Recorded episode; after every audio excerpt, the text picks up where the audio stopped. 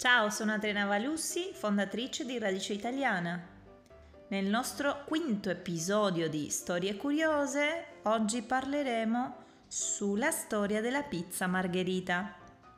Diversi storici ritengono che la pizza era presente nell'alimentazione etrusca con altre forme e condimenti.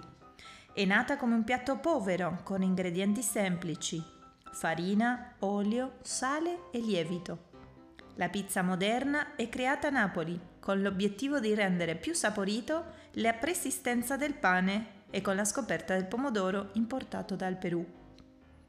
Se è vero che la pizza è un piatto di origine antichissima, la pizza margherita è una creazione abbastanza recente.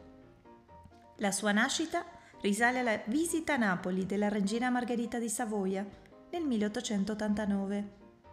Il pizzaiolo Raffaele Esposito è stato chiamato a corte per l'occasione. Ha fatto diverse pizze, tra le quali una era con i colori della bandiera italiana, rosso con la salsa di pomodoro, bianco con la mozzarella e verde con il basilico. Quando la regina, estasiata, ha chiesto come si chiamava questa nuova pizza, il pizzaiolo sorpreso dalla domanda ha risposto astutamente Come voi, Vostra Altezza, Margherita. Speriamo che vi sia piaciuta questa storia.